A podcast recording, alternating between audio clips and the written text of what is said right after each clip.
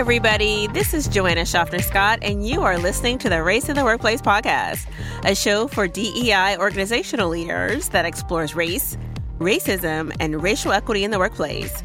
I am a racial equity consultant and founder of the Stamey Street Consulting Group, a consulting firm that specializes in partnering with organizations to help them meet their racial equity aspirations. My goal for you is to move your organization from being colorblind to equity centered through sustainable, step by step changes. Hi, it's Joanna Schaffner Scott here. I am so excited to be with you today. Thank you for allowing me to join you in your day, no matter when you're listening. This is the first episode of season two of the podcast. And this season, I'm going to focus on leadership and the opportunities, strengths, and challenges to maintaining racial equity as a practice. I am really excited to bring you this season, which will be a mix of solo episodes for me and a set of really amazing guests with great stories to tell. All right. So, in this second season, focusing on leadership, I want to start with the DEI role. In this week's episode of Race in the Workplace, I want to explore a core question that I'm seeing more often. And in this episode, I want to explore three questions the first question is Why do organizations of every type ask for 10 years of experience when hiring DEI professionals? So I'm really intrigued by this question. A second question that I'm going to explore in this episode is given the newness of the DEI role, do practitioners actually have this kind of experience coming into new roles? And lastly, is this kind of experience requirement excluding capable professionals from the opportunities that can be found in these kinds of roles. So I am curious about these questions and I want to spend some time with you today unpacking them. So let's start with the core question Why do organizations of all types ask for 10 years of DEI experience? So, as I noted, this question intrigues me. I've seen this a few times come up on LinkedIn. So I thought, I want to think about this some more and I want to potentially add to the conversation around experience requirements. So, in giving this some thought, I organized my thoughts around this into three areas. One is capacities, the second is DEI specific certifications that you can get, and the third is specialties. So, I'm going to draw a little bit from my experience and a little bit from what I know from experiences that I've had supporting organizations in their search for these kinds of roles. And hopefully, this will help give some context to the question around experience requirements. All right, let's get into it.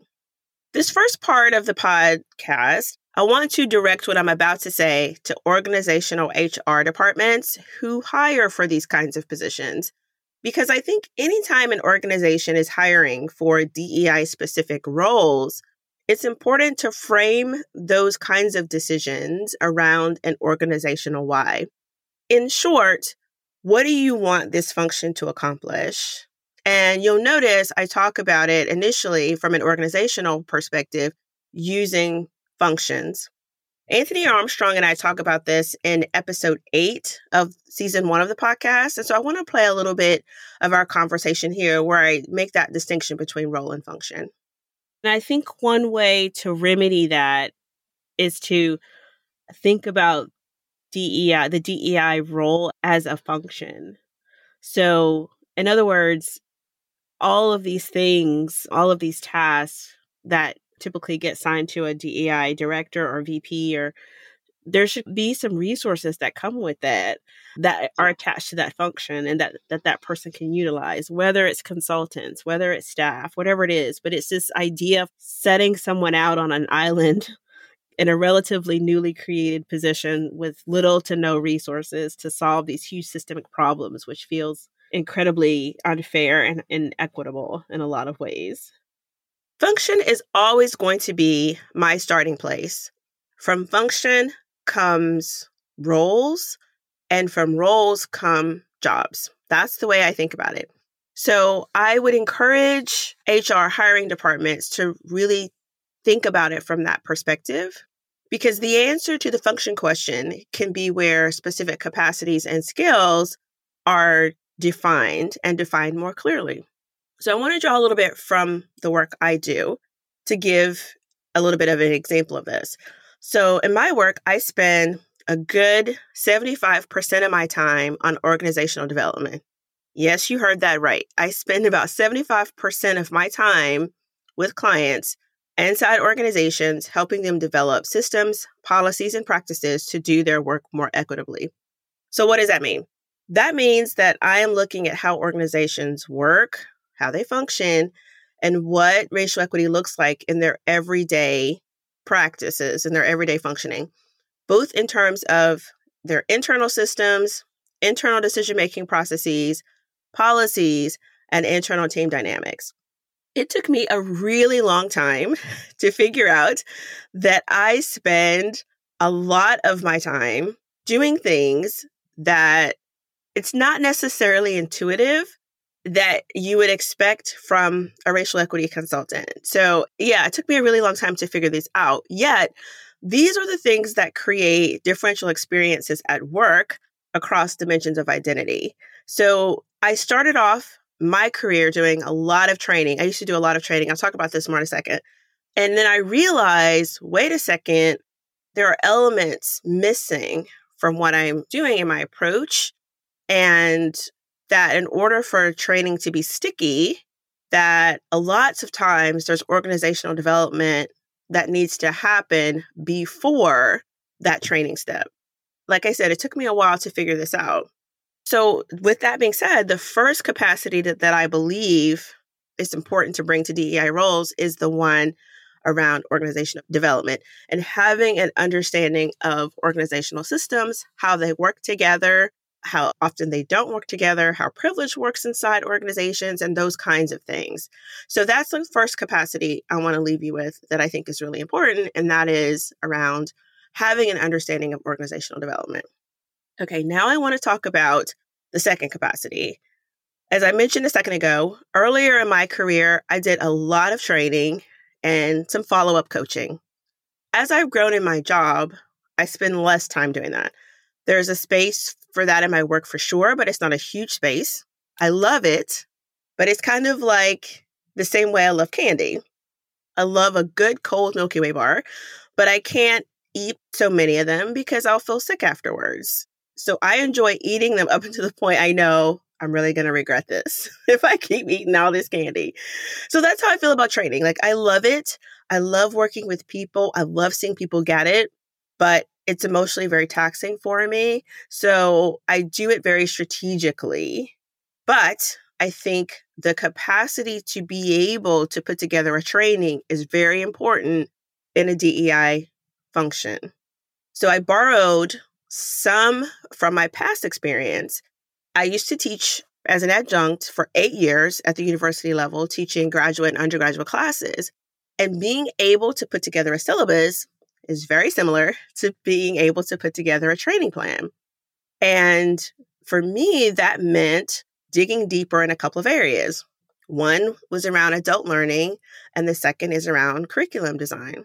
So, because I've had that experience and putting together a curriculum in an academic setting, I use those same skills to put together a curriculum for training, especially if I'm doing multiple trainings with a very clear arc. In other words, understanding where I need the people who are participating in those sessions, where I need them to land.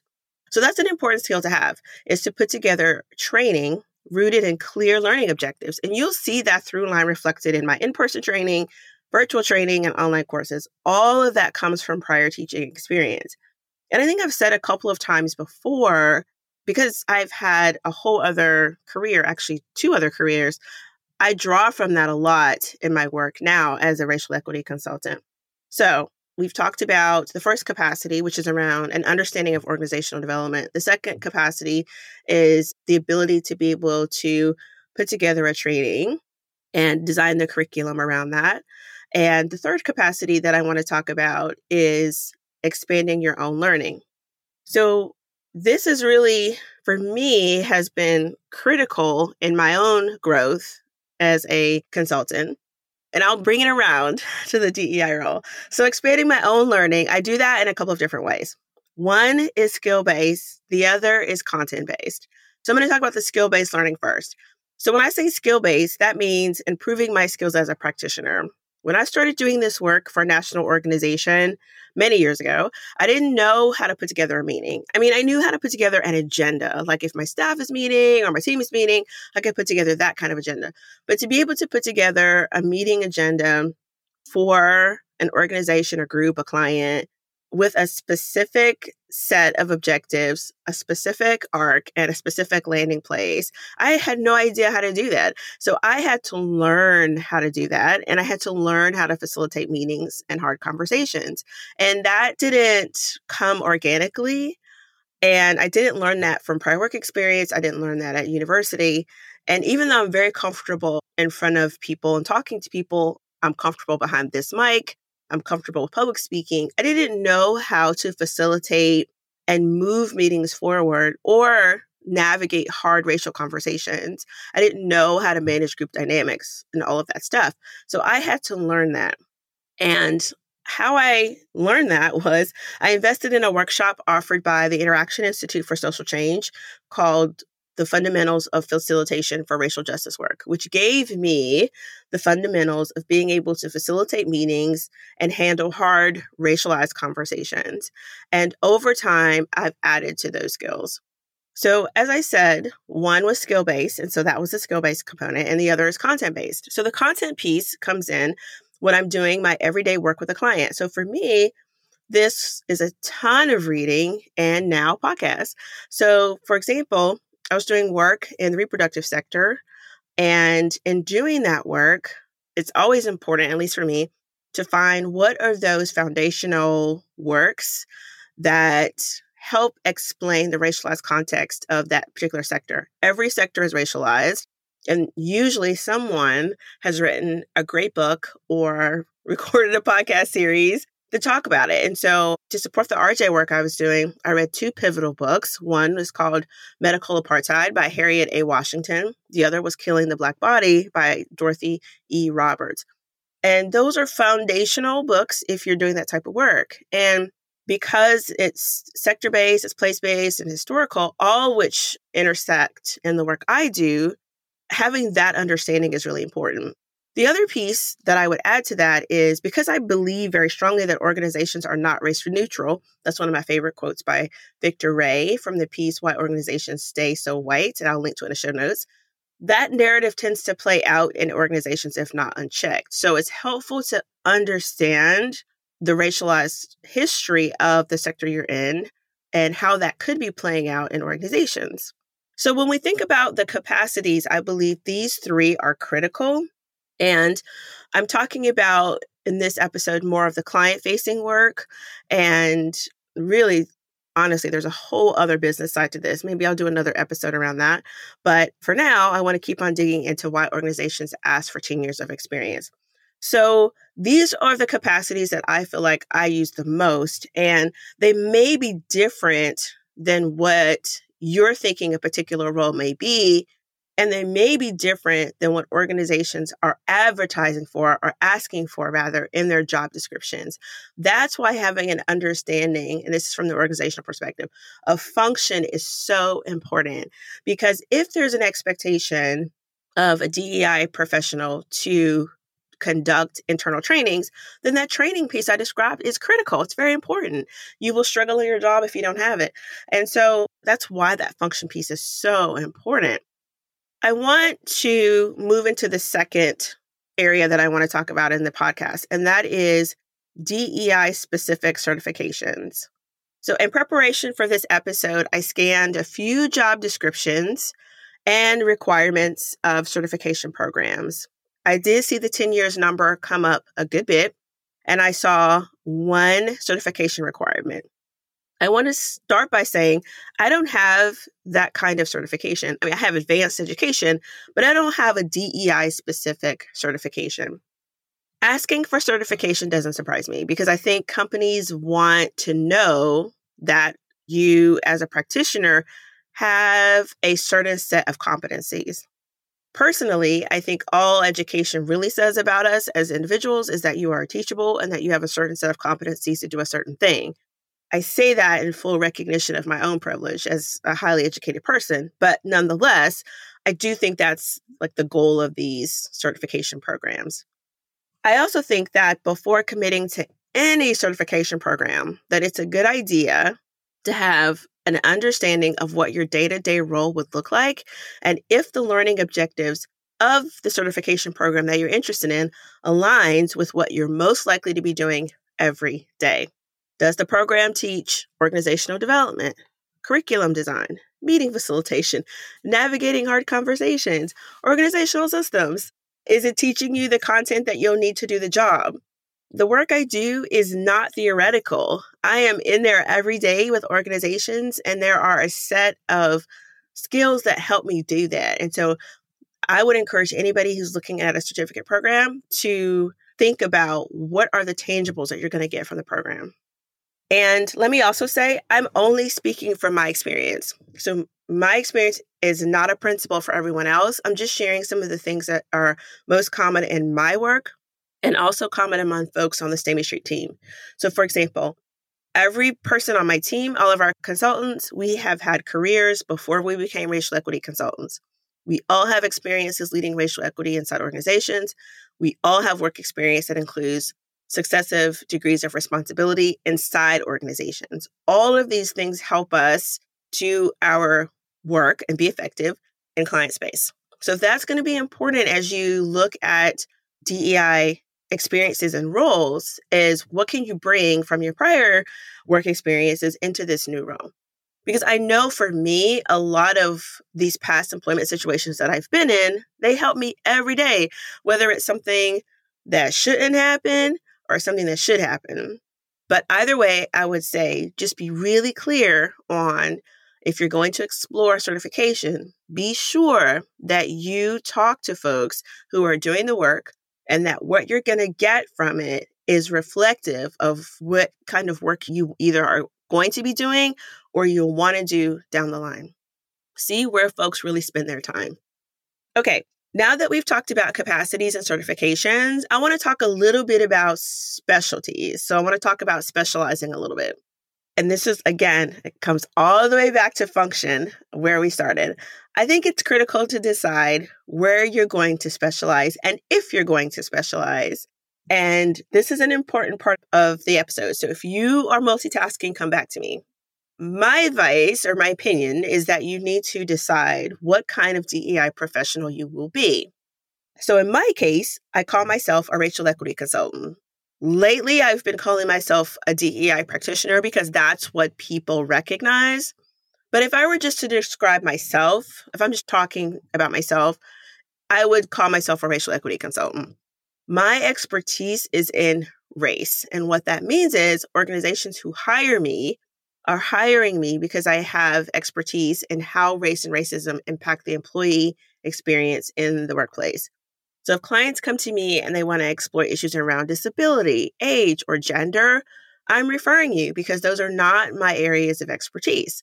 Now, what I can offer is an approach that centers on race while we explore the intersection with different dimensions of identity, but my work will always center race first.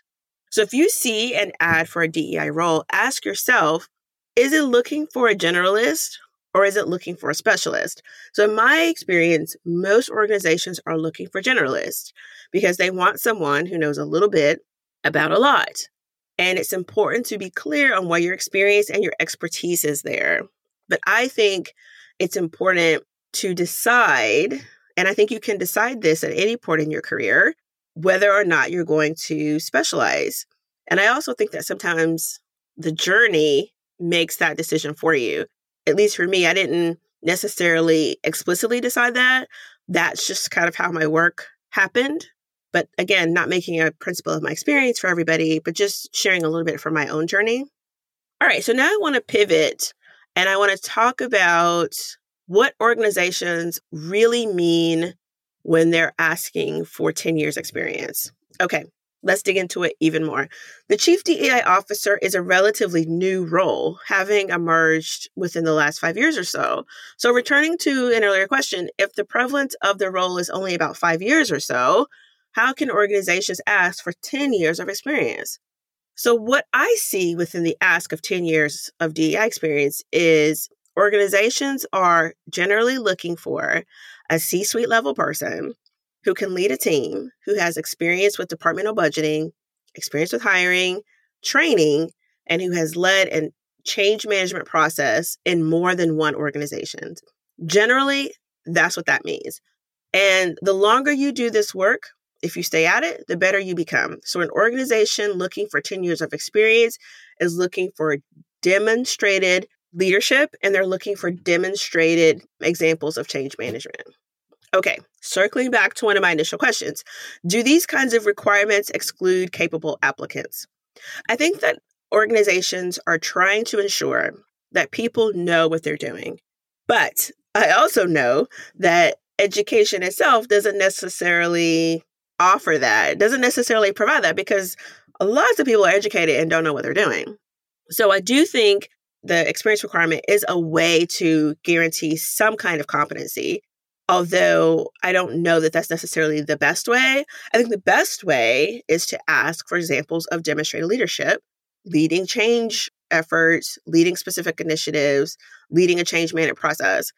In my opinion, these are better metrics because you can have five years experience and you've led change management in three organizations. Or maybe you were employed by the organizations, maybe you were contract and you helped support those initiatives. So I think that it's possible to have less than 10 years experience and have led change management and have led specific initiatives. I think my guidance for organizations would be be clear and specific about what you need. Again, that goes back to function, which is where I started this episode. Okay, here's the rub. Often organizations don't fully know what they need. So, this is something I've experienced myself. I think that there are practitioners with that level of experience. There are people that have 10 years experience for sure. I also think it's most important to have a realistic idea of what this work entails so that if you're spending your time and money on certifications, you're doing it in a way that's going to help you advance toward the roles you want. And for organizations, I think it's helpful to be crystal clear about what you need in terms of DEI as a function because there are many of us who have lots of experience, right? But we don't necessarily all have experience in doing everything.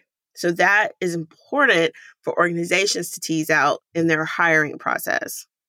And the guidance uh, that I would suggest for folks who want to move in those kinds of roles that I described earlier is to think about the capacities that I've listed in terms of what I do that's what I do. And that's what I see the most often in terms of organizational needs. Because the other pieces of the work, the training, all of that sort of stuff, needs a platform to sit on. So that means maybe doing some deeper work. There's nothing wrong with spending time doing training, not at all. That's one feature of the work. Some of us do a lot of it. I don't, but some of us do. And so it's important to think about the skills that you bring as a practitioner and also whether or not those skills align with what's being asked of by organizations. I hope this episode was helpful as you consider DEI experience requirements in your own journey. All right, until next time, take care. That's this week's episode of Race in the Workplace. Don't forget to subscribe wherever you listen to your podcast and share it with a friend who may be a DEI professional who can use these strategies in their work. My hope for the podcast is that it reaches every person who needs it. Until next time, take care.